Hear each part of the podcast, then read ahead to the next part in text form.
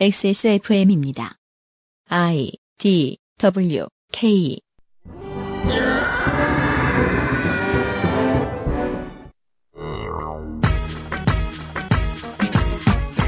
제가 선거 방송 기획하는 사람입니다만은 제 주변 사람이라고 다 투표한 거 아닙니다. 보통 한국의 투표율에 수렴하더라고요. 그리고 그들의 이유를 들어보면 그저 놀러 가고 싶어서 정치인이 다 싫어서 뽑을 사람 없어서 같은 단순한 이유로만 투표를 하지 않는 것도 아니더군요.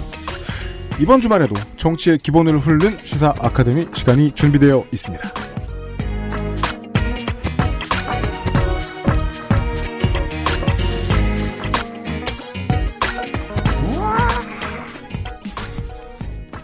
무슨 의미예요? 아니 아카데미 비명소리 흔내려고 했는데 아. 생각만큼 잘 안 나왔네요. 예, 히치콕 노이즈죠. 네, 그 유명한 비명인데 그게. 네. 지구상의 청취자 여러분, 또 주말은 왔습니다. XSFM의 시사교양 프로그램, 그것은 알기 싫다. 274번째 금토요일 순서 준비되어 있습니다. XSFM의 유승균 책임 프로듀서고요 무소속 에디터입니다. 네 안녕하십니까. 예 무소속 에디터예요 왜? 윤세민 에디터군요. 네 네. 안녕하십니까 윤세민입니다. 선거방송 끝났는데, 아, 제가 잠시 후에 게스트의 그 내용을 보니까요. 방송 내용을 보니까 선거 얘기네요. 그 공무원에 대한 유명한 이야기 중에 그런 얘기가 있죠. 공무원의 장점 네. 내가 안 잘림. 네. 공무원의 단점 음. 제도 안 잘림.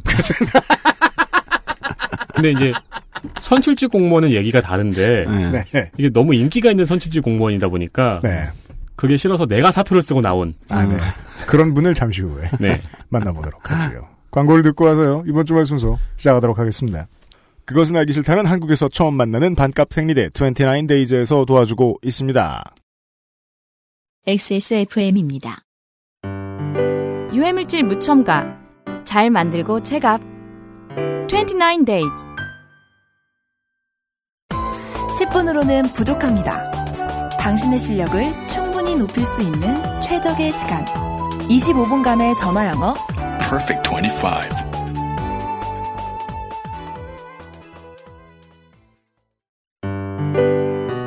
순면 감촉 커버 잘 만들고 제값 29 days. 29 days 후기 이벤트에 참여하신 분 10분.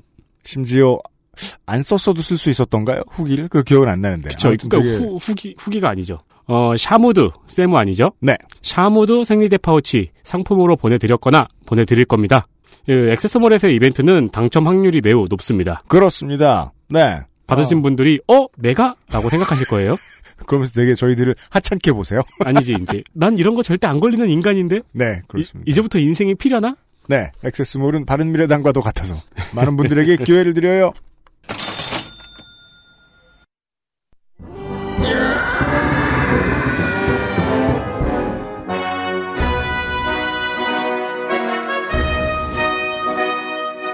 학구적인 정치 탐방 시사 아카데미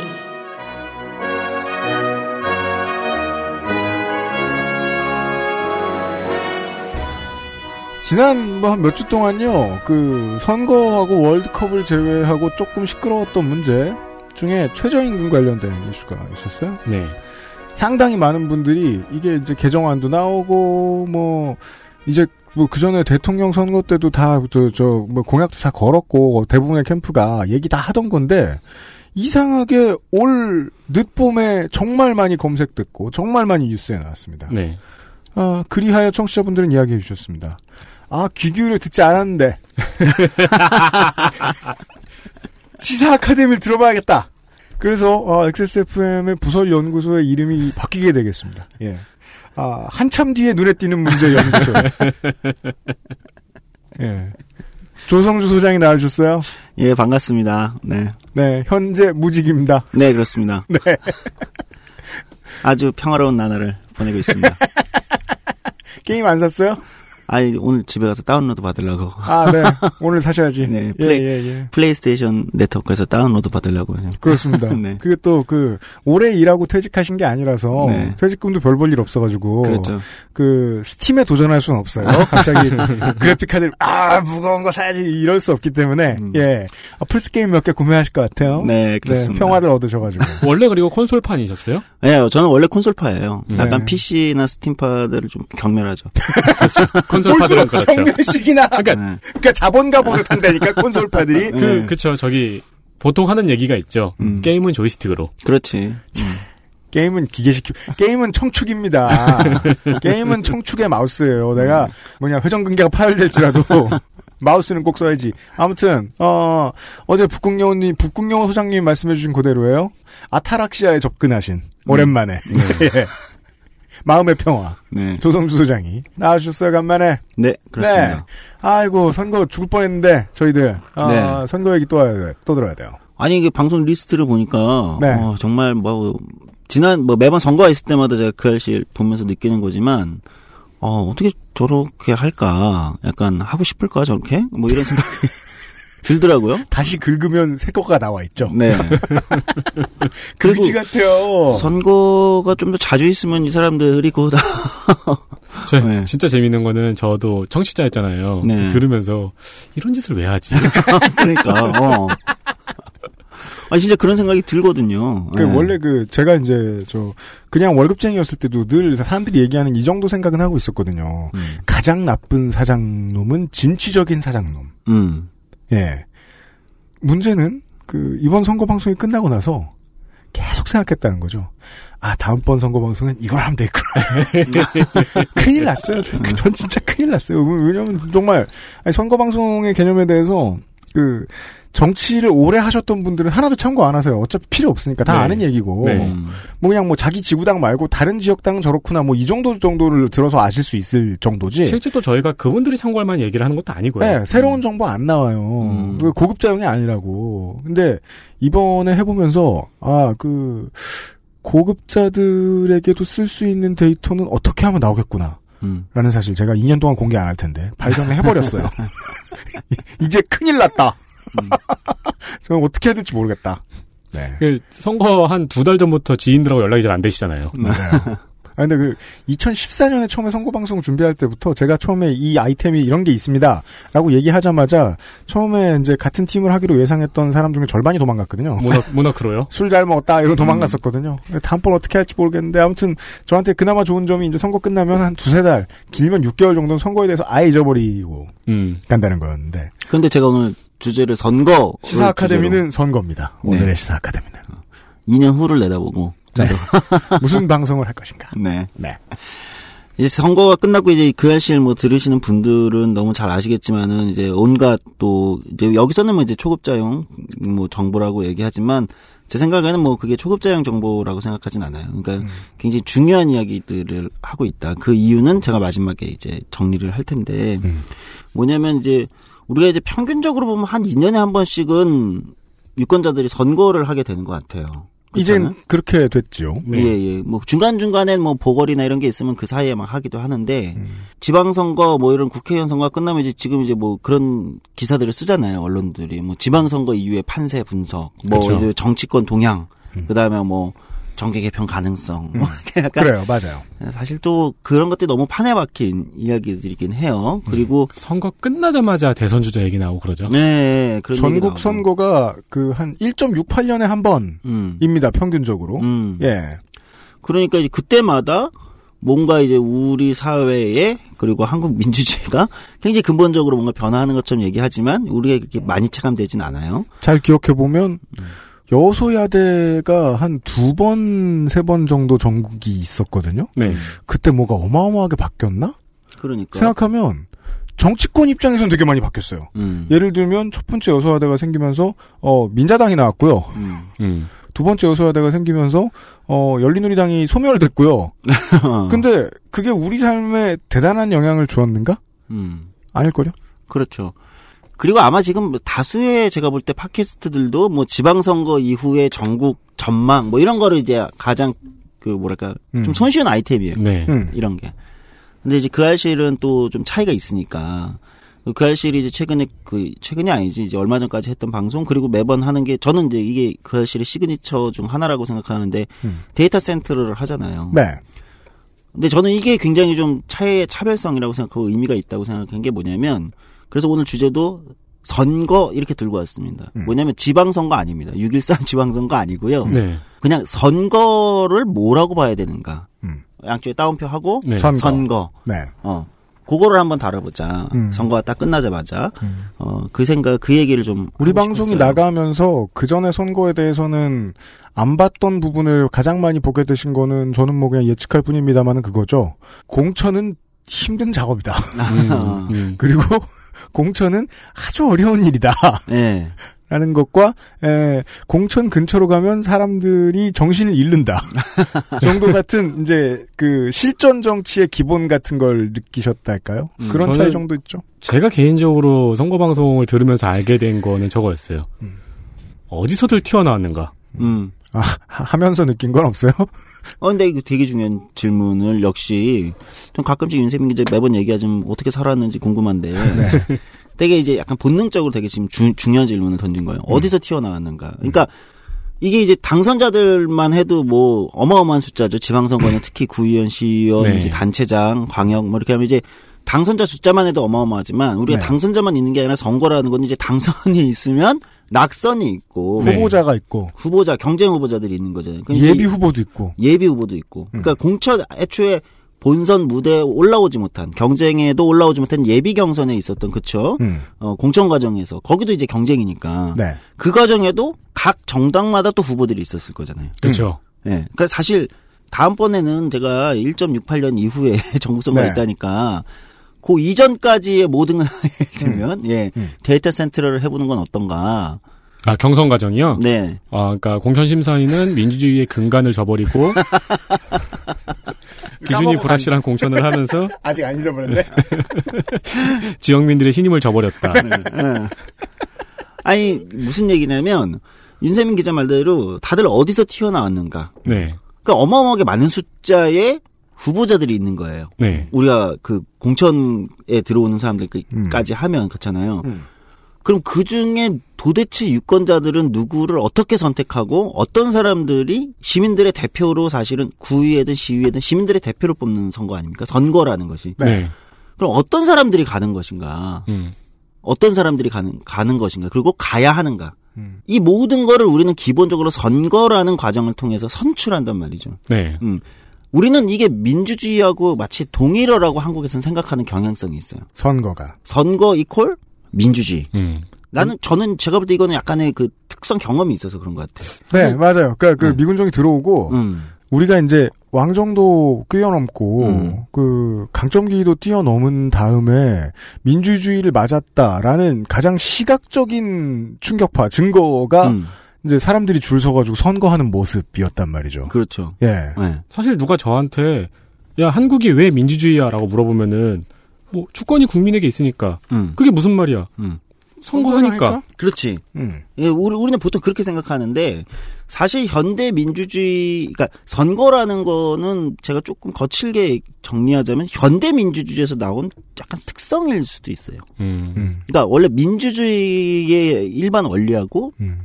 선거라는 일종의 대표를 선출하는 이건 방식이잖아요. 음. 대표는 꼭 선거로 선출하지 않아도 돼요. 네. 우리 셋 중에 어 여기 이제 XSFM의 대표를 선출하자. 우리 꼭 선거 안 해도 돼요. 음. 어떻게 해도 되나요? 가위바위보로 해도 돼요. 제가 허락하지 않을 테니까. 네. 네, 안 뽑아도 돼요. 예. 네. 그러니까 대표를 선출하는 방식이 꼭 선거만 있는 건 아니잖아요. 이건 이제 우리가 사실 일상을 생각해 보면 그렇잖아요. 네. 호선으로 하기도 하고, 음. 그렇죠? 음. 어, 호선으로 하기도 하고, 가위바위보로 하기도 하고, 추첨으로 하기도 하고, 네. 다양한 방식이 있을 수 있다는 거죠. 그 되게 여러 가지 그 핫했던 자극적인 의제에 이제 가려가지고 잘 눈에 안 띈 것들 중에 하나인데, 어, 서울시장 후보를 낸 정당들 중에서, 어, 녹색당이 이번에 음. 그 홍보를 좀 했었어요. 당 대표였나 최고위였나를 랜덤으로 뽑는다. 사다리를 그. 추첨을 하죠. 예. 근데 네. 그런 정당 실험은 다른 나라에도 많이 있거든요. 음, 있어요. 음. 그러니까 그러면 녹색당이라는 정당이 추첨제를 하는데 네. 일부 차용을 하는데 비민주적인 조직이라고 할 거냐. 음. 근데 그렇게 하기엔 지금 뭔가, 이- 야바이구만. 뭔가 이상하지 않아요? 느낌이? 강원랜드 당이구만. 어, 그렇지. 뭐 룰렛을 돌려서 하는 것도 아니고. 네. 그러니까 거기가 그걸 하는 이유는 본인들은 추첨, 자기네 정당 안에서 대표 대표들을 뽑는데 추첨이 훨씬 민주적이라고 판단한 거예요. 음. 자기 정당 조직에는 그게 민주적이라고 판단한 거죠. 음. 그거에 대한 동의 여부는 뒤로 하고, 네. 어 그거에 대한 그 가치 지향성의 동의 여부는 뒤로 하고더라도 거기는 그렇게 뽑는 거죠. 그러니까 방법 있고 선거만 있는 것은 아니더라는 거예요. 어디로 가시는 건지 알겠어요. 음. 그러니까 선거가 시그니처가 될 수는 있는데 음. 민주주의에 근데 그건 민주주의를 이루는 도구 본령은 도구다. 네. 그러니까 현재는 민주주의의 여러 가지 방법 중에 하나인 거네요. 그렇죠. 그리고 가장 대표적인 방법이고 장점이 있었던 거지. 어, 압도적인 장점이 있어서 다수가 이 방법을 채택하는데 네. 이 방법이 조직의 규모나 어떤 특성상 늘 압도적인 장점을 가지지 않을 가능성도 있는 거잖아요. 그렇죠. 그런 경우도 케이스가 있을 수 있다는 거지. 음. 그런 경우에는 뭐 추첨을 선택할 수도 있고, 네. 어, 또는 호선을 선택할 수도 있고, 내부 공모제를 한다든가. 예, 다양한 방식을 취할 수 있다는 거죠. 뭐 경쟁을 할 수도 있고, 음. 그렇죠. 경쟁을 시킬 수도 있고, 네. 다양한 방식이 있을 수 있다는 거예요. 그러니까 돌아보자고요. 우리가 뭐 민주주의 하면 사람들이 이제 그리스 아테네를 딱 떠올리는데 음. 그리스 아테네에서 그 해에 뭐 예를 들면 제 우리로 따지면 뭐 재무부 장관, 어 예를 들면 네. 기재부 장관, 뭐 그다음에 뭐 행부 행 행자부 장관 뭐 이런 역할들이 있을 거 아니에요. 거기도. 그럼 여기는 어떻게 뽑았냐? 그리스 아테네는 시민들이 음. 유명한 얘기잖아요. 추첨을 한 거죠, 그냥. 추첨. 추첨 기계가 있어가지고 이렇게 뭐 돌이 있어 돌 음. 뭐 그래서 음. 하여튼 그래서 추첨을 한 거야 쉽게 얘기하면 음. 그래서 이 얘기는 무슨 얘기냐 그리스 아테네 시민이면 누구나 추첨해서 자기가 어 올해는 뭐 윤세민이 시민 윤세민이 행자부 장관이야 음. 추첨에 걸렸어 그럼 네. 행자부 장관을 하는 거예요 그렇죠. 그 선거하고 지금까지 설명해 주신 다른 방법하고 공통점은 일단 기회는 균등하게 들어갔다는 거네요. 네, 예, 예, 예. 기회가 균등한 것처럼 보였다는 거죠. 음, 음. 어, 왜냐면, 좀 이따 얘기했지만, 추첨이라는 방식을 해가지고, 거기서 아, 그리스 시민이라면 누구나 이 공동체를 통치할 수 있는 거죠. 왜? 추첨에 선택되기만 하면 되는 거니까. 음, 네. 네. 어, 그게 누구든, 그게 심지어 윤세민 시민이어도 음. 통치할 수 있다. 그게 왜 심지어가 들어가는 아, 거죠? 네, 어쨌든, 예. 어, 이렇게 되는 거예요. 네. 우리가 아는 민주주의, 그리스 아테네 민주주의라는 건 그런 방식이었다는 거지. 음. 물론 그때도 선거를 하는 직책은 있었다고 하더라고요. 그러니까 네, 네. 뭐 중요한 이제 국방이나 뭐 음. 예를 들면 이런 거는 음. 추첨으로 하기에는 어떤 경우냐 음. 특별한 능력이 필요로 하니까 전쟁이라는 것은 기술이에요. 아, 네. 어 그래서 그런 거는 이제 좀 다르게 차용을 하기도 했지만 전체적인 건 어쨌든 추첨이라는 방식을 했다. 그러니까 음. 민주주의의 출발부터 선거가 있었던 건 아니다라는 걸 어쨌든 이렇게 길게 설명을 한 겁니다. 네. 네. 어. 근데 어느 시점부터 선거라는 것이 민주주의 안에 주요한 시그니처로 들어오게 된다는 거죠. 이건 이유가 뭐였을까? 시민권이 확장되면서부터입니다. 음. 그러니까 아까 그리스 아테네에서 기회는 균등하다고 했는데 그거는 시민들이라고 지칭되는 사람들에게는 기회는 균등하죠. 누구나 될 수 있으니까. 시민의 울타리가 좁았죠. 그렇죠. 네. 그 옆에는 여성도 있고 노예 제끼고 여성 제끼고 음. 어, 네. 다 있으니까. 네. 그러니까 그 사람들은 뭐냐 애초에 시민이 될 자격이 없는 사람들 음. 제해 놓는 겁니다. 네. 네. 왜? 이 사람들은 통치의 능력을 갖고 있지 않으니까. 음. 통치의 훈련을 받지 않았으니까. 음. 어, 예를 들면 뭐 이런 식의 였겠죠. 네. 근데 사회가 발전하면서 제가 어, 이전에 시사 아카데미 때 한번 말씀드린 적이 있지만 민주주의라는 제도가 우리 어떤 그 현대의 이제 정치 제도로서 갑자기 안착되게 되면서 여기는 우연적 요소와 여러 가지 갈등이 일어나면서 시민권이 확장되면서 선거라는 제도가 장점을 발현하게 되는 겁니다. 사회에는 굉장히 많은 그 갈등들이 있잖아요. 그리고 굉장히 많은 이견들이 있습니다. 서로의 의견의 차이가 있고 지역적 차이도 있고 뭐 온갖 차이가 있잖아요. 차이가 있고 갈등이 있는데 이 차이와 수많은 차이와 갈등들의 목소리들을 선거라는 방식을 택해 보니까 음. 반영이 되더라는 거예요. 이게 올라온다는 거죠. 음. 집단들을 음, 대표하게 음. 되는 겁니다. 즉 시민권이 특히 확장되면서 누구나 투표권을 점점 가지게 되면서 자기들의 대표를 통해서 보내자. 그럼 자기들의 대표를 통해서 자기들의 문제를 이야기하게 된다는 거죠. 그 예전에 하셨던 방송 내용하고 이제 결합이 되는 부분이 있네요. 각 지역에 돈 꼴레오나를 불러오니까 음. 각 지역의 현안들이 보인다 이거는 이건 네, 거죠. 그렇죠. 작동이 되는 거죠. 네. 예. 그러면서 선거가 유력한 민주주의의 제가 볼 때는 시그니처로 이제 자리 잡게 된 거예요. 여기 압도적인 장점이 하나 있었다는 거예요. 음. 또 하나의 장점은 뭐냐면 그러다 보니까 선거가 이 집단들이 뽑잖아요. 자기 돈, 뭐, 뭐야, 돈, 꼴레 꼴레. 꼴레오네. 네. 돈 말론 꼴레오네. 브랜도요. 예, 말하면 돈, 돈 꼴레오네를 뽑는데 대부들을 이제 막 뽑는데 음. 이렇게 뽑, 또 뽑는 과정에서 자기 목소리들을 막 집단들이 집어넣을 거 아니에요. 네.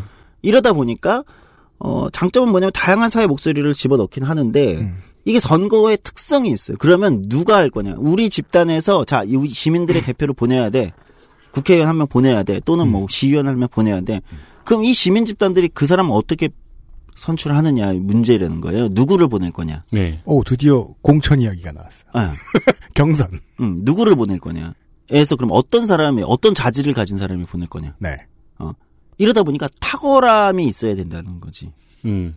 그러니까 아무나 보내지는 않게 된다는 거야. 네. 왜냐하면은 경쟁해야 되니까 다른 집단과 다른 갈등과 경쟁해야 되잖아요.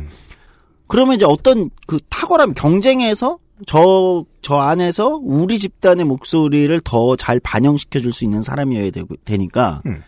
탁월함을 필요로 한다는 거죠. 그래서 그 지역의 해결사 어, 혹은 갱의 깽. 대표들이 예. 근데 그 이전에는 그 탁월함을 가진 사람들이 이제 집단을 딱 데려올 수 있는 깽이던가, 예를 들면 그런 역할, 해결사 같은 걸 하는 사람이라던가, 아니면 이전에는 귀족들만이 그런 탁월함을 갖고 있었던 음. 거예요. 공부를 했던 사람. 훈련됐으니까. 네. 훈련됐으니까. 즉, 어, 선거라는 제도는 제가 볼 때 현대민주주의에서는 귀족들과 민중들의 타협의 산물이라고 봐야 될 것 같아요. 음. 음, 왜냐면, 엘리트를 뽑아. 네. 일렉션이라는 것이 곧 엘리트와 어원이 같은 거 아닙니까? 음. 즉, 엘리트들을 뽑는 겁니다, 선거는. 네. 그럼 이렇게 얘기하면 이제 어떤 정치자들은 재수없다. 결국 엘리트주의냐. 음. 이렇게 얘기할지도 몰라요. 음. 그냥 그랬다고요, 옛날에. 네. 그리고 지금도 사실은 뽑히는 사람들은 엘리트죠. 네. 농협조합장이요. 예, 네. 엘리트들이 뽑히는 겁니다. 축협조합장. 예, 어떤 능력, 수협조합장. 어떤 능력들을 요구해요. 그리고 네. 시민들도 아주 솔직히 얘기하면 재수 없다고 얘기할 유권자들이 재수 없다고 말은 하면서도 술자리에서 선거 때는 후보자들을 보고 어떤 걸 뽑습니까? 능력이 있는지 없는지를 판단하죠. 오, 그래? 행정학 석사 박사? 어, 그렇지. 어, 그러니까 네. 경력을 보고 네. 어, 청와대에 뭐 있었어? 그렇죠. 어, 경력을 보고 누구랑 사진 찍었네? 음, 예, 네. 또는 이 사람이 해놓은 뭐 성과도 있을 수 있고. 그러니까 정리를 하면 그렇게 되는 거네요. 시민들이 우리의 권리가 있다는 걸 이야기할 거야 이제부터 음. 우리의 권리를 표출을 할 거야. 그럼 우리 중에서 통치자를 뽑아야 되는데 사실 우리는 글도 몰라. 음. 우리는 통치에 대해서 없어. 아는 게 없어. 그거는 귀족들이 해- 잘 하는데 음, 그러면 그 귀족들 중에서 누가 할지를 우리가 정해보자. 그렇죠. 라는 한- 식의 타협이 이뤄진 거네요. 네. 한국의 해방전으로 생각을 해보셔도 좋고, 오랜만에 이 시사아카데미 시간에 그, 그, 선거제도가 탄생할 때 얘기를 간만에 다시 한번 해보고 있네요. 네. 예, 그, 미국이 공화국으로서 처음 시작을 했었을 때에 뽑혀 올라왔던 상원 의원 전부가 음, 다 귀족이었다. 그렇죠. 예전에 귀족이었는데 그 자식이 넘어온 사람, 혹은 이쪽에서 대농장을 여전히 소유하고 있던 귀족의 아들 귀족들이었다. 그 중에 대표자를 뽑아놨더니 그게 워싱턴이었다. 음. 그런 이야기. 네, 예. 맞습니다. 음. 그러니까 그러다 보니까 이거는 또 그러면 반대로 시니컬하게 얘기하면 아이 그럼 결국은 맨날 엘리트 즉 귀족이라고 표현합시다. 엘리트 귀족들을 시민들은 맨날 죽어라 선거할 때만 주권이 있는 것처럼 느껴지고 음. 뽑아놓은 거는 귀족 엘리트들이니 그리고 나서 평상시는 뭘로 돌아갑니까 시민들은 예뭐 시궁창계 삶으로 돌아가는 거 네. 아니냐 불평. 그리고 어떻게 할 수도 없고 이미 뽑아놓은 임기가 있으니까 어떻게 할 수도 없고 그들은 저기서 호의호식하며 음. 예를 들면 자기들만의 권력을 누리고 있는 거 아니냐라는 아주 냉소적인 이야기를 할 수도 있다는 거예요. 그러면 이제 여기서 이제 두 가지 경향성이 여기서 이 불만 중에 나오게 되죠. 하나는 다 필요 없다. 혁명으로 엎어버리자. 라든가 네. 아니면 야, 우리가 직접 하자. 음. 직접 민주주의가 나온다든가. 그렇습니다. 물론 이제 직접 민주주의론의 현대 정치에서의 직접 민주주의에 대해서는 이제 제가 어, 지난 아마 시사 아카데미 때 대의제 회의론에서 한번 어, 말씀을 드린 적이 있어요. 좀 적절하지 않다고 생각한다. 이렇게 제가 결론적으로 말씀드린 적이 있는데 네, 데이지에 대해서는 한번 지난 셈, 지난 에피소드를 참고해 보시고요. 네. 어, 그래서 이런 불평, 불평론이 나오게 된다는 게 한쪽에서는. 음. 그러니까 즉 선거는 결론적으로 얘기하면은 어떤 엘리트를 뽑을 것인가를 결국은 시민들이 우리를 대표하는 어떤 엘리트를 뽑을 것인가. 음. 과정이다. 네. 아, 냉소적으로 보면. 음. 근데 이게 냉소적일 수도 있고요. 근데 여기서 장점이 하나가 생겨요. 근데 이 엘리트들이 선출되기 위해서 개인의 탁월함도 필요합니다. 경력이라든지 능력이라든지 경- 탁월함도 필요하지만 또 뭐가 필요하게 되냐. 어쨌든 뽑는 사람은 시민 집단이라는 거죠. 유권자는. 요 힌트까지. 네. 아테나이도 그 투표를 했어요. 음. 다만 이제 정책 결정에 대한 투표를 음. 음. 그때 그때 모두가 줄 서서 했다는 거죠. 네. 예, 돌을 요쪽이었느냐 요쪽이었느냐를 음. 가지고 했죠. 그때하고 지금 소장님이 설명해 주시는 요즘의 현대 정치가 달라진 점은 어, 참정권이라는 것이 대의제의 개념을 아직 발현하지 못해서 거기까지는 분리가 안 돼 있던 상황. 네. 다 무슨 일 있으면 가서 투표, 투표, 투표, 투표. 저 이문열 씨 같은 저 보수 농객들이 되게 싫어하는 투표 만능주의. 예. 거기에서 조금 더 발전을 해서 사람들이 모두가 사람 이름은 읽을 수 있게 돼가지고 그 대의를 누군가한테 몰아줬더니 귀족이나 엘리트만 뽑혀 올라오게 된그 음. 상황도 지금까지 그렇게 아주 크게 나아진 것은 아니다. 그래서 뭐 아까 혁명 얘기해 주셨는데 이상하게도 그냥 아저씨 같은 얘기를 보면 어, 왠지 대부분의 혁명은 어, 혁명 뒤에 솔루션을 생각하고 하지 않아요. 맞아요. 잘 모르겠습니다만 그렇다면 그 다음 얘기를 네, 광고를 듣고 좀 들어보죠. 그것은 알기 싫다는 한 번만 써본 사람은 없는 빅그린 프리미엄 헤어케어에서 도와주고 있습니다. XSFM입니다.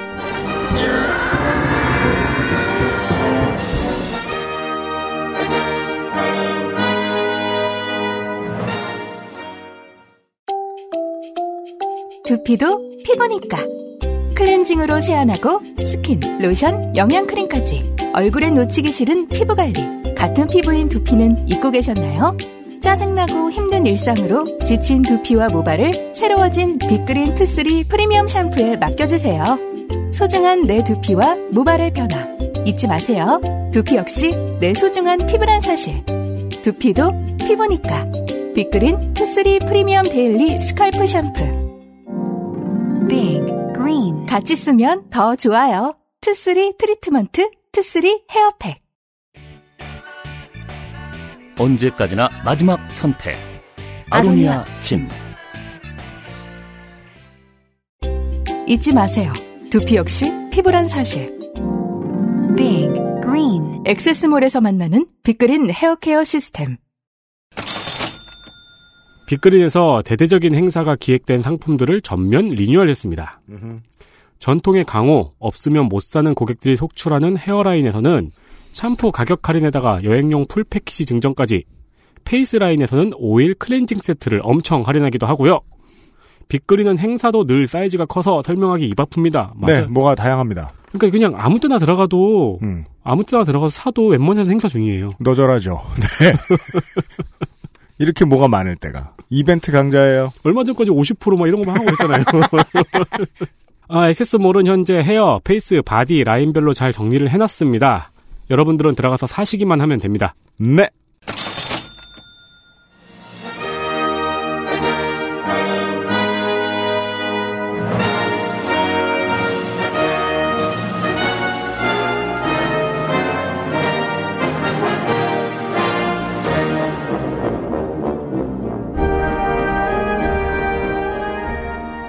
돌아왔습니다. 한참 뒤에 눈에 띄는 문제 연구소의 조성주 소장과 함께 에, 선거제도에 대한 불만에 대해서 얘기를 보고 있, 있습니다. 이게 1회 지방선거의 이후에 가장 높은 투표율을 자랑하는 지방선거였습니다만 네. 여전히 선거인 중에 40%는 근 40%는 투표를 하지 않았습니다. 그래도 진짜 지방선거 치고 투표율이 높았던 이유는 저는 사전투표제도의 영향력이 좀 있지 않을까? 뭐 이런 생각을 좀 많이 음, 해봤어요. 네, 네. 전 처음에 사전투표 관련해서 이제 저희들 그, 그 아실 방송 한번 했을 때 이런 게 생깁니다. 네. 이런 게 이제 이번 그때는 저 재보선이었을 거예요. 재보선에 생깁니다. 노원에서 하셔도 되고 어디 뭐 다른 데서 하셔도 되고 똑같이 올라갈 수 있습니다. 그 얘기를 처음 소개해드렸을 때도 제가 그냥 녹음 전후에 얘기했었을 거예요. 한 10년 뒤쯤엔 자리가 잡히지 않을까. 예. 음. 음. 한둘 중에 한 명 사전 투표 하는 걸로. 음. 그 10년은 아직 안 왔는데 4년 됐거든요. 네. 예, 꽤 정착됐죠. 제- 20%를 찍으니까. 제 주위에는 다 사전 투표를 했더라고요. 음. 네. 네, 선거날 당일날 한 친구들이 없고 전부 다 사전 투표를 했더라고요. 노동자는 그날이 온전한 휴일이 되니까요. 음. 그렇죠. 네. 그래서 어쨌든 뭐 지금 UMC 얘기대로 이제 4년 됐으니까 좀만 더 지나면은 진짜 한 4, 50%는 앞으로는 절반 가까이도 사전 투표를 할지도 모르겠다. 예, 어, 투표에 대한 뭐 이모저모 선거에 대한 이모저모 얘기하고 있는데 예, 사전 투표 얘기 말씀해 주시니까 말인데 음. 그 궁극적인 목표 의식 같은 거 정치적인 셈법 노림수 이런 거를 선관위는 말하는 조직이 아니고 말해서도 안 되잖아요. 네. 이쯤에 드러나는 거죠. 투표 많이 하라고 이런 겁니다. 음. 예. 맞아요. 투표 많이 하라고 음. 이런 거예요. 아니 민주주의가 잘 정착돼 있다는 건 투표율이 높다는 얘기이기도 하고 네. 물론 뭐 투표율 많이 민주주의가 이제 굉장히 선진국이냐 아니냐를 증명해주는 증거는 아니, 아니라고 생각하거든요. 그러니까 99%가 투표해서 97%가 한 사람 찍어주는 그건 말고요. 그렇죠. 네. 어, 어쨌든 이제 앞서 광고 전에 좀 정리했지만 선거라는 것이 곧 민주주의와 등치되는 것은 아니지만 어, 선거라는 도구가 민주주의에 들어오면서 그건 이제 시민권의 확장, 참정권의 확장 과정과 연결되면서 들어오면서 이제 상당 부분의 의지가 시민 대표를 선출하는 과정, 선거라는 과정을 통해서 발현될 수 있게 되었는데 결 그럼에도 불구하고 선출되는 사람은 귀족이더라. 근데 저는 아까 아테나에 대해서 네. 말씀하셨던 것 중에서 장군, 군인은 음.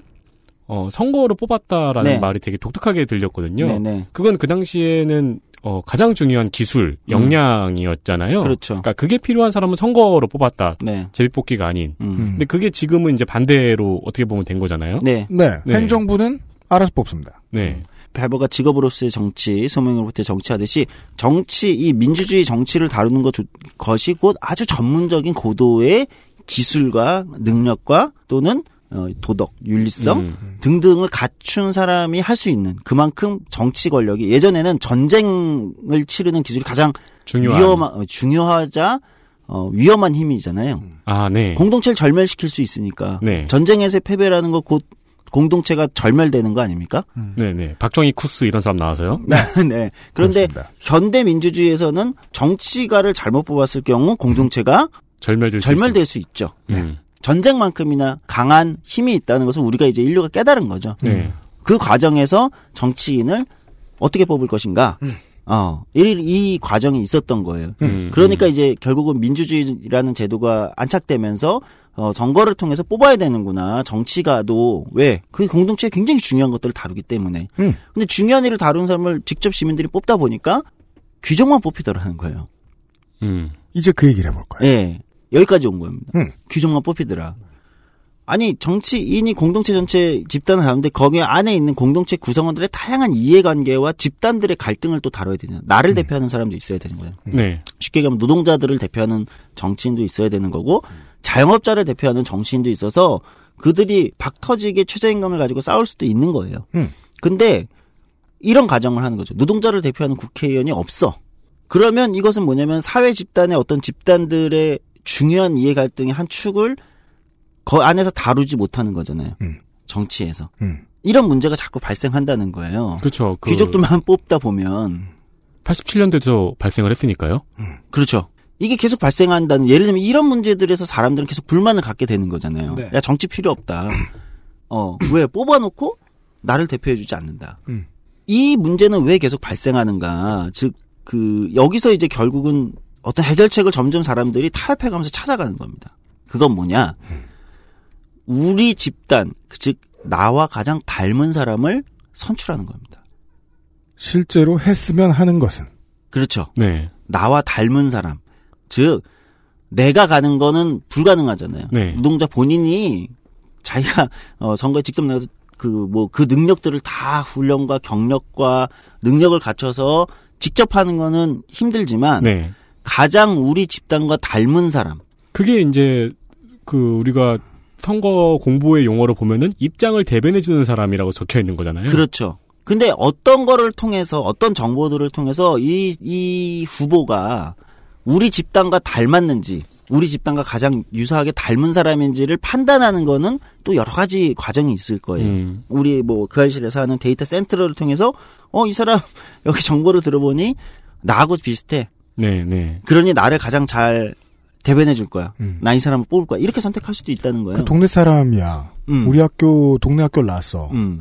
보통은 거기까지만 닮았죠. 어, 그렇지. 그냥, 그냥 검사가 되었어요. 어. 근데 고- 공보에는 이제 여러 가지 말이 부- 적혀 있죠. 엄마의 마음을 제일 잘 아는, 음. 노동자의 마음을 제일 잘 아는. 음. 네, 근데 그러려고 했던 게 뭐 잠시 후에 뭐, 뭐, 그러니까 뭐 비슷한 얘기 계속 해주시겠습니다만은 아 17대 18대 때는 민노당이 뭐 음. 이번 지선으로 예를 들면 민중당이 음. 어 이런 비슷한 실험들 했단 말이에요. 네. 그 직능 혹은 그 직군을 대표하는 사람들을 끌어올리는. 네. 네. 네. 그런 그- 실험을 했는데 그거가 굉장히 사실은 선거라는 거에 대한 굉장히 1차원적 이해라고 솔직히 말씀드릴 수 있을 것 같아요. 음. 그러니까 그 당사자를 직접 한다. 물론 당사자가 굉장히 훈련돼 있고 능력을 갖추고 뭐 여러 가지가 있어서 할 수 있으면 그것도 훌륭하죠. 그런 경우도 저는 훌륭하다고 봐요. 그리고 그런 세계적인 사례들이 굉장히 많아요. 네. 근데 이제 대부분은 선진국의 그런 사례들은 어 사실은 정치를 어 우리가 이제 몇 번 다뤘지만 초등학교 때부터 아주 일반적으로 훈련되고 음. 크는 거 일상에 그게 이미 되어 있는 나라들. 음. 그러니까 어떤 특별한 것들을 딴 데서 어릴 때부터 대단히- 정치가 뭔지를 무슨 직업이라도 다 안다면. 그렇지. 음. 어, 이렇게 되어 있는 나라들 또는 정당. 정치가 굉장히 잘 발달돼 있어서 음. 정당에서 원래 그렇게 다 성장하는 거 이런 게 안착돼 있는 나라들 이런 음. 데서는 그냥 평범한 노동자가 정당에 들어가서 정당에서 장기간 훈련을 받아가지고 음. 출마하고 당선돼서 정치를 하는 것 이런 거죠. 그걸 한국에서 이제 번역해가지고 우리나라 외신 아 외신을 가져와가지고 쓰면은 뭐 평범한 노동자 어 뭐 장관이 되다. 네, 그래서 네. 뭐 인간 승리처럼 쓰지만 음. 실질적으로 그건 굉장히 거기서는 자연스러워 누구나 그렇게 정치를 하는 나라들인 거죠. 음, 음. 어, 뭐 이민자도 와서 시민권을 얻어서 네. 정당에 가입해서 이렇게 성장해가지고 그 국회의원이 되고 음. 이게 그 나라에서 정작 어색하지 않은 건데 음. 한국에 오면 이게 굉장히 뭐 인간 승리처럼 표성이 되는 거죠. 갑자기 강화도에 있던 사람을 데리고 와서 철종을 만들어 버렸어요.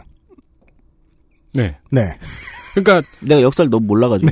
지금 지금 말씀하신 건 이제 그런 거죠. 시민이 응. 정당에 가입해서 음. 정치 활동을 하는 게 너무나 자연스럽기 때문에 음. 그러니까 시민이 정치 활동을 할 수 있도록 후- 평소에 훈련돼 있는 일상에서 훈련돼 있는 정도가 다르다는 여기까지 말씀. 따라온 거예요. 네. 한국은 그건 또 잘 안 돼 있었어요. 음. 네. 네. 그러다 보니까 이제 우리는 그럼 나와 닮았는지를 뭐를 가지고 제일 많이 판단할 거냐. 그게 이제 소위 말하는 이력, 지역.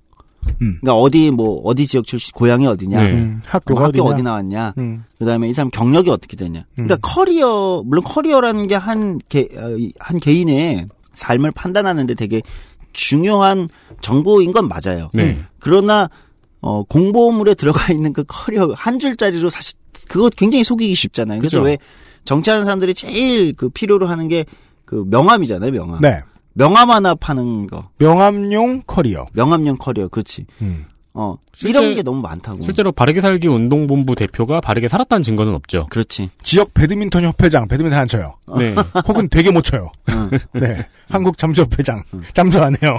아니, 아니, 너무 잠수를 했던가? 네.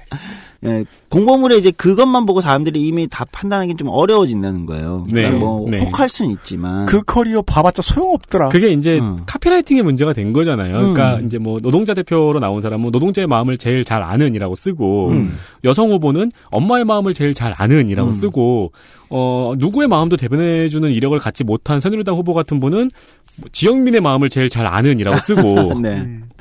다시 돌아가면 제가 이제 한국에서 일부 있었던 뭐 노동자가 직접 정치를 한다 이렇게 해가지고 이제 현장에 어떤 뭐 평범하게 일하는 노동자를 갑자기 후보로 딱 내세운다. 네. 그러니까 되게 이게 외국 같으면은 뭐뭐뭐 뭐, 그런- 모르겠지만 한국에선 사실 그거는 조금 제가 볼 때는 뭐 의미 있는 하나의 실험일 수는 있지만 음.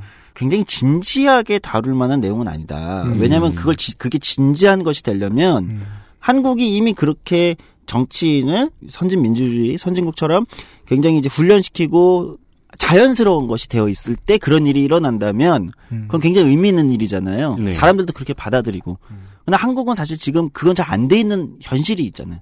그것만이 정답입니다. 음. 그것이 더 정답에 가까운 것입니다라고 얘기할 수는 없다. 라는 네. 말씀을 드리고 싶은 거고요. 네. 어, 다시 돌아가면 그래서 결국 선거라는 것은 현대 민주주의에서 선거라는 것은 우리 집단 또는 나와 가장 닮은 엘리트를 찾는 겁니다. 현재까지 그렇습니다. 현재까지 그렇습니다. 어. 음. 그리고 그 엘리트는 내가 나와 가장 유사한 생각과 정책과 이념을 가진 정당들이 제공해 줄 수도 있고 네. 어, 또는 그 정당들도 그 엘리트들을 정당에서 밑바닥부터 훈련시킬 수 있고 아까 평범한 노동자를 훈련시켜서 정치인으로 만들듯이 네. 어 또는 스카우트 올 수도 있는 거죠. 어 어디 변호사를 봤는데 음. 정말 잘해. 음. 어, 근데 우리 정당의 이념과 정책과 어떤 색깔, 지향성하고 맞아. 어, 우리 정당은 뭐 노동자나 어떤 서민들을 대변하는데 이쪽에 그 변호사가 맞아. 스카우트에 와서 이 사람을 대표로 내세울 수도 있다는 거예요. 음, 음. 어. 근데 여기는 전제가 하나가 있죠. 정당이 이 사람을 스카우트해 올 때 우리의 지지 기반인 노동자, 뭐 서민, 뭐 이런 사람들하고 이 사람이 맞아라는 검증 과정이 있다는 거예요. 네. 상품으로 내세울 때 유권자들한테. 네. 그래서 유권자들한테 뭐라고 얘기합니까? 우리가 이번에 내세우는 상품, 즉 후보는 당신들과 가장 닮아 있습니다. 라고 엘리트를 충원해 와서 제공하는 거죠. 네. 그럼 유권자는 어, 저 정당에서 내세운 후보를 보니 우리하고 닮았어. 음. 우리 마음과 우리의 생각과 우리의 정책을 실현시켜 줄 수 있는 사람이야. 라고 하고 투표를 하게 된다는 거예요. 그럼 이제 다른 공천 후보 혹은 전략 공천. 그죠. 다른 후보들은 음. 이제 전략 공천에 반발하여 탈당하는 거죠. 경선하라. 제가 지금 여기서 하나의 전제, 그러니까 정당이 그렇게 했다는 거잖아요. 우리 어쨌든 후보를 결정하는 건 정당이니까. 네, 네. 즉 현대민주주의에서 선거에서 굉장히 중요한 것은 음. 내가 직접 내 목, 어, 하- 출마를 한다는 것이 아니라 그건 사실 말은 멋있어 보이지만 현실에서는 불가능하고 어, 현실에서 사실 보통은 꽤나 힘들고 굉장히 힘들어요. 돈이 아주 많이 들어가고. 예, 그렇죠. 왜냐면 정치라는 것은 기술이기 때문에 연마해야 되는 예. 네, 공부해야 음. 되고 그리고 모두가 정치를 해야 될그 되게 피로- 피곤한 음. 일이에요. 매일매일 정치 기사 보면서 모든 정책에 대한 판단을 내리고 음. 그거 되게 피곤하지 않나요? 우리가 술자리마다 매일매일 정치 얘기만 하고 있으면 그게 얼마나 삭막한 삶입니까? 게임 얘기하고 뭐 사실 일상에는 더 즐겁고 아름다운 얘기- 아름 뭐 정치도 아름다운 거지만 어 훨씬 우리 일상에 소중한 것들이 많잖아요. 음. 아, 그렇게 생각하시니까 우리가 어떤 사람들하고는 술을 마실 수 없는 거예요. 그걸 드러낼 뿐이에요. 어, 그렇지. 하루 종일 시사 얘기하고 술 먹으러도 음. 시사 얘기하는 신나는 사람 많아. 근데 그러니까 모든 그런 사람들은 공천 받으려고 계속 줄 서 있잖아. 네, 모든 인민들이 음. 전부 다 언론을 면밀히 살펴봐야 되는 의무가 있는 거는 아니죠. 그게 강요당할 수는 없는 거죠. 그러니까요. 예. 근데 어쨌든 다시 돌아가면 이 과정에서 그러면은 어떤 엘리트들을 전문적인 정치 엘리트들을 키우건 훈련시켜서 육성하건 스카우트해오건 해서 내세워야 되는 상품으로 내세워야 되는 게 존재가 있는데 이게 정당인데 음. 제가 이제 얘기하고 싶은 거는 그 엘리트의 질이 중요하다는 거예요. 질. 네. 민주주의가 현대 민주주의가 아 왜 우리 대표들이 아니 왜 국회가 이 모양이지 왜 시의회가 이 모양이지 또는 우리 구청이 이 모양이지라고 시민들이 불평하는 이유가 있어요. 엉망이니까. 음. 엉망으로 할 때가 있으니까. 많으니까. 그런데 중요한 게 있다는 거예요. 그걸 엉망이지 않게 잘 돌아가게 하는데 가장 핵심이 뭐냐. 뭔가 제도를 개선하고 뭐 이게 아니고 뭐 국회의원 수를 줄이고 뭐 국회의원들을 무급 자원봉사로 돌리고 이런 게 아니고 정치가의 직업적 전문성. 예. 즉 대표의 질을 높이는 게 민주주의의 핵심적인 과제라는 겁니다. 음. 즉 얼마나 좋은 제가 그냥 날 것에 좀 다수 청, 그 유권자들이 좀 이런 용어를 별로 내가 얘기하면 좋아지는데 좋은 엘리트를 많이 확보하는 겁니다. 음. 좋은 엘리트가 필요하다는 거예요. 영재 네. 발굴단. 어, 그래. 그래. 그 애들 말고. 근데 정치가 영재 발굴할 수 있는 건지는 잘 모르겠어, 솔직히. 세상 어디에도 영재는 필요 없습니다. 그러니까. 네. 어. 음악 같은데 영재 좀 있지 않나? e스포츠 빼곤 필요 없어요. 음악은 XXX 텐타션 같은 사람이 하는 거고. 그, 네. 아니, 이게 그, 저, 음. 원래는, 아우, 엘리트면서 피곤해야 되는데, 응. 아, 그냥 속는 거라도, 음. 아, 속는 기분은 원래 편하잖아요? 마음 음, 편하고. 음, 네. 속으니까 좋아요. 아, 음. 그래? 정치가의 quality를 높이면 된다는 거야? 응. 오, 이러면서. 아니, 아직 아무것도 그러니까. 해결 안 됐는데. 어, 민주주의. 근데 우리는 그렇게 접근하지 않는다는 거. 정치가의 quality를 높이, 높이는 걸로 접근하는 게 아니라 우리 어떻게 접근하죠? 교수들한테 정강정도 좋게 만들고 민주주의를 좋게 만들면 어떻게 합니까? 이런 제도를 도입하면 됩니다. 제도. 어, 자꾸 이렇게 접근한다는 거예요. 이거는 이거는 생각을 많이 해야죠. 생각을 많이 해야죠. 음. 이게 시즌에 들어가기 전에는 음. KBO한테 뭐라 그래요. 드래프트를 맞아. 이렇게 하지 마라 저렇게 하지 마라. 음, 음. 왜저 지역 밖에서는 2라운드부터 뽑느냐. 네, 그러니까 강백호가 KT로 가죠. 저- 물론 저는 그렇게 생각해요. 네. 근데 시즌으로 들어왔습니다. 음. 그 전에 만들어놨던 시스템을 가지고 선수들을 뽑고 키웠어요. 두산은 잘한다고. 시스템을 전면적으로 들어엎자라고 말하는 게 필요한 때도 있는데 그렇지. 저는 그걸 보통 오프 시즌 일부 한정이라고 보는 거예요. 맞아요. 근데 정치는 오프 시즌 별로 없어요. 어. 다 시즌 중이야. 다 시즌 중이거든. 플레이어가 잘해야지. 음. 당장 네가 내일 점수를 내야지. 아니 고교야구 팀이 점점 줄어. 좋은 야구 선수로 확보할 수 있는 풀 자체가 줄고 있는데 지금 그러니까 미칠 지경이라고요. 음. 저 뭐냐 지역으로 내려가면은 광주일고가 옛날 그 광주일고가 아니고 군산상고가 그 옛날 군산상고가 아니에요. 음. 야구 선수 좋은 야구 선수로 확보할 수 있는 여기에 어떤 투자나 이게 확보되지 않으면서 예를 들면 한국 야구가 좋아질 수 있는 방법이라는 건 없다는 거예요. 음. 그렇잖아요. 어, 사람이 하는 거니까 이게 네네네. 선수의 quality가 올라가야 되는 거니까. 음. 뭐 일본처럼 4천 개 정도의 고교 야구팀을 확보를 하던 음. 아니면 고교 야구팀은 적어도 거기에 있는 선수의 quality를 높일 수 있는 음. 어떤 특단의 방법을 강구를 하던 아니면 훈련을 빡세게 시키던 음. 어 재능 있는 선수들이 축구로 가지 않고 더 이상 네. 어 야구로 오게 하던 아니 근데 진- 진짜 그런 얘기가 있잖아 미국에 유- 더 이상 육상에서 스타가 안 나오는 이유는 음. 어 이 스포츠 능력이 대단한 애들은 육상으로 가지 않는다 폭발하니까요. NBA를 가거나 NFL 로 NFL을 간다고요. 가는 거죠. 네. 음. 어, 그 선수들이 애초에 육상을 했으면 우사인 볼트가 아니라 미국에서 사실은 나왔을 수도 있다. 네. 아, 이게 뭐, 늘 맞는 얘기냐 아니면 이게 나름 굉장히 합리적인 어떤 그 근거가 있는 얘기거든요? 네, 육상의 미국이었다가 저 어릴 때만 해도 이제 음. 더 이상 그렇지 않으니까요. 어. 네. 그 정도 뛸 수 있는 사람은 NFL 가면 다 있는 거지. 그렇죠. 선수의 quality를 높이는 걸 마찬가지로 정치인의 quality. 정치인을 저는 엘리트라고 표현한 건데, 음. 결국 선거라는 건 대표의 질을 확보할 것이냐의 문제. 음. 그러면은 여기서 민주주의를 좋게 만드는 핵심적인 과제일 수 있다는 거예요. 핵심 과제. 음. 그러면은 그거는 음. 정치인의 quality를 높이기 위해서 선거가 작용하는 거는 음. 유권자가 고른다는 지점인가요? 아니면 정치인들이 경쟁을 한다는 둘. 지점인가요? 둘다 하죠. 둘 다예요. 이게 우리 저, 우리는 선거 방송 이제 끝냈잖아요. 네. 어. 윤세민 같은 경우에는 공천 탈락자들을 주로 많이 봤기 때문에 네. 당이 어떻게 고르는가는 못 봤어요. 당이 뭘 거르는가는 많이 봤는데. 그렇죠. 근데 저하고 농축산인은 음. 그 어떻게 걸렀는가 되게 많이 봤잖아요. 음. 제가 이- 이번에 한번 저 짚었던 것 중에 가장 대표적인 얘기는 호남 민주당이 공천 기준이 너무 바뀌었고 네. 공천이 엄청 잔인해졌다. 네. 음. 공천으로 인해 뽑혀 올라오는 그 quality가 상당히 높아졌다는 얘기를 제가 몇 번 드렸었어요. 네. 어? 호남 민주당 왜 이래요? 이러면서 음주운전을 거르기 시작했다. 예. 3회 이상일 경우. 네. 저는 지금 우리가 떠드는 문제는 청취자 여러분들 안 다가올지라도 혹은 당의 당원들 안 다가올지라도 공심위 있었던 사람들은 엄청 많이 생 그래 난 이거밖에 못해 이거밖에 몰라 음, 음. 이거밖에 몰라라는 생각을 하시고 계실 것 같아요. 음. 이 선수들의 quality를 얼마나 높일 것이냐. 근데 그거는 공심위도 생각해야 되는데 그 정치의 유권자 모두가 생각을 해야 되는 게 아까는 야구로 얘기했잖아요. 결국 먼 미래에 좋은 선수들을 가져오고 가지고 가져오고자 하면은 유소년 풀을 확대해야 될 거 아닙니까? 음. 유소년 풀은 온 사회가 함께 만들어줘야 된다고. 그거는 실제로 그렇죠. 바른 미래당의 이야기네요. 왜요? 왜? 그러니까 선수가 없었던. 아, 네. 바른미래당이 절실히 생각하고 있는 거죠. 예, 유소년들 어디 갔어? 음. 음. 정치 어떻게 해야 돼? 음. 그러니까 굉장히 중요한 걸 짚어주셨는데, 즉 정치 좋은 정치 엘리트들을 훈련 육성하고 확보하는 건 이제 정당의 고유의 책임이기도 하지만 네.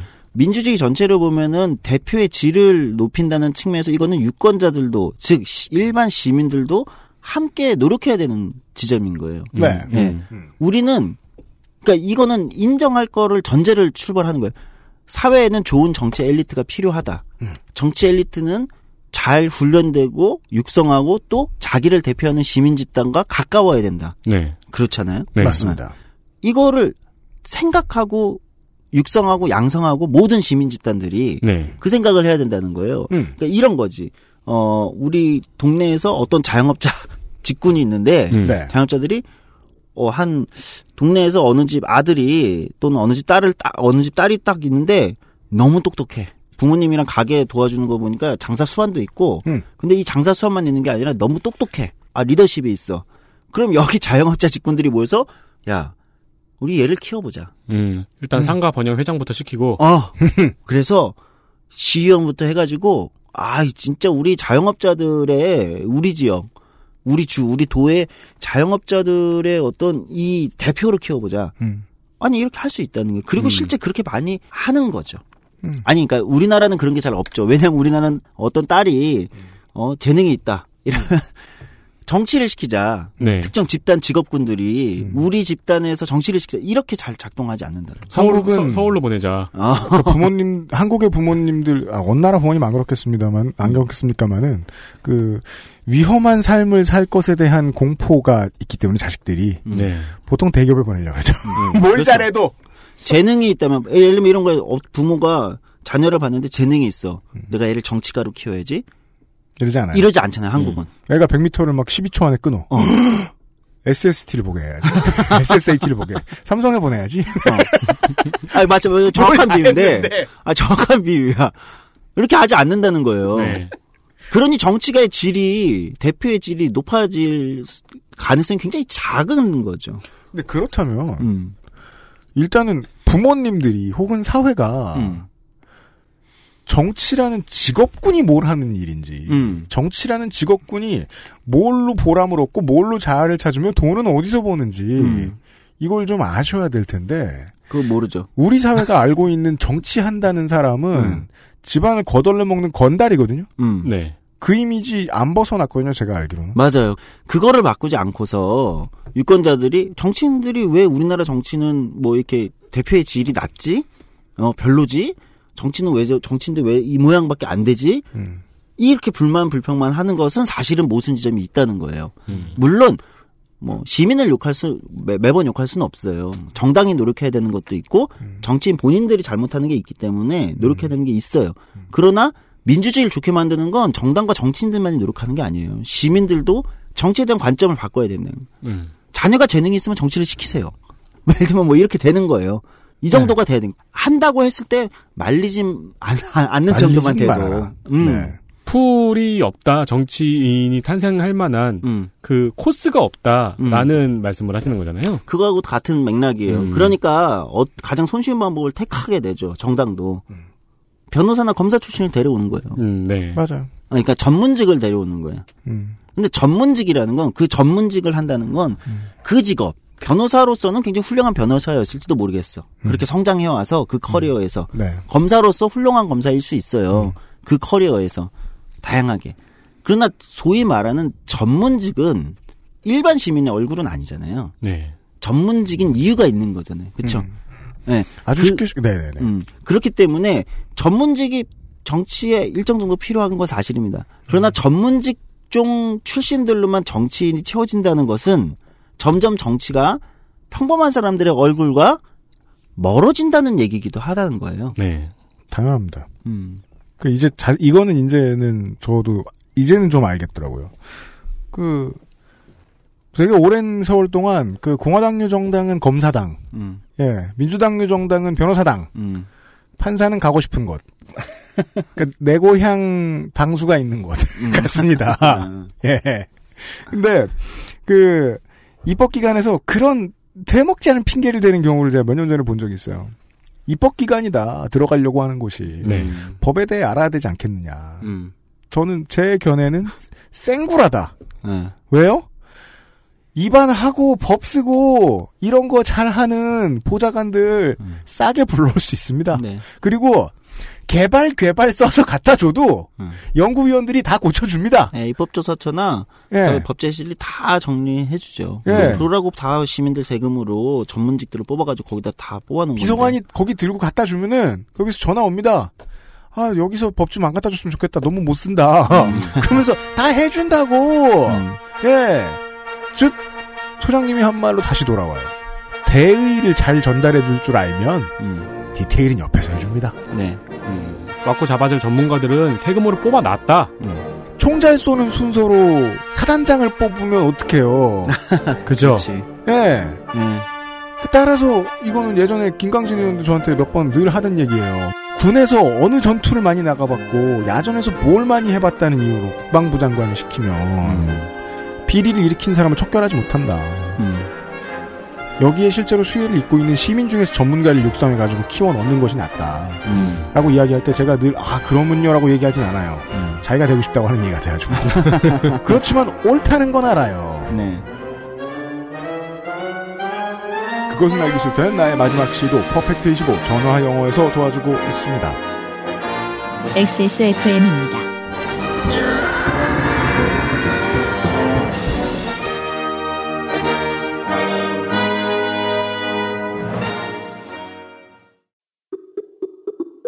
내 인생의 6개월이 그냥 날아가 버렸어.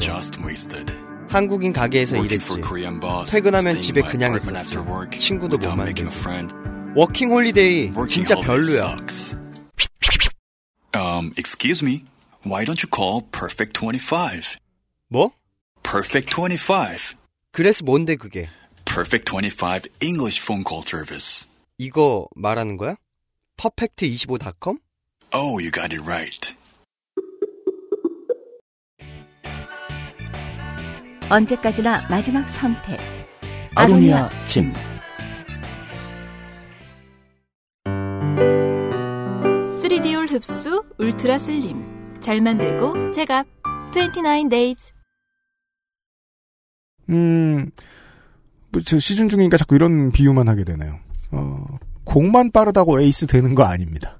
음, 음. 네. 저는 이런 생각이 떠올랐어요. 음. 그러니까 음, 결국 가야 될 길은 우리가 혈액형별 성격론을 믿는 것처럼 음. What?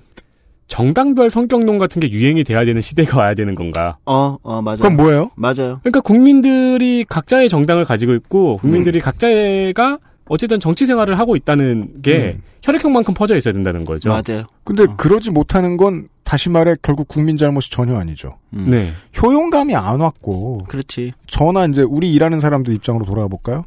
그 정치 효용감의 내러티브를 만들어야 돼요. 네. 당신이 행사한 표가 뭘로 돌아왔고 뭘로 돌아왔고 이런 정책으로 돌아왔고 이렇게 됐습니다. 이 정치인이 이런 이런 것들을 잘했기 때문이죠. 라는 걸 저는 계량화하는 게 늘 꿈인데 그게 쉽지 않다는 건 알아요. 제가 살아있는 동안 못할지도 모르고. 음. 여튼 근데 그건 만들어내야 되거든요. 미디어가. 그 유피디님이 싫어하시긴 하지만 혈액형별 성격론의 효용감과 내러티브는 쩔거든요. 장난 아니지. 네. 원소스 초멀티유즈. 네. 그런 거할줄 알아, 알아야 된다.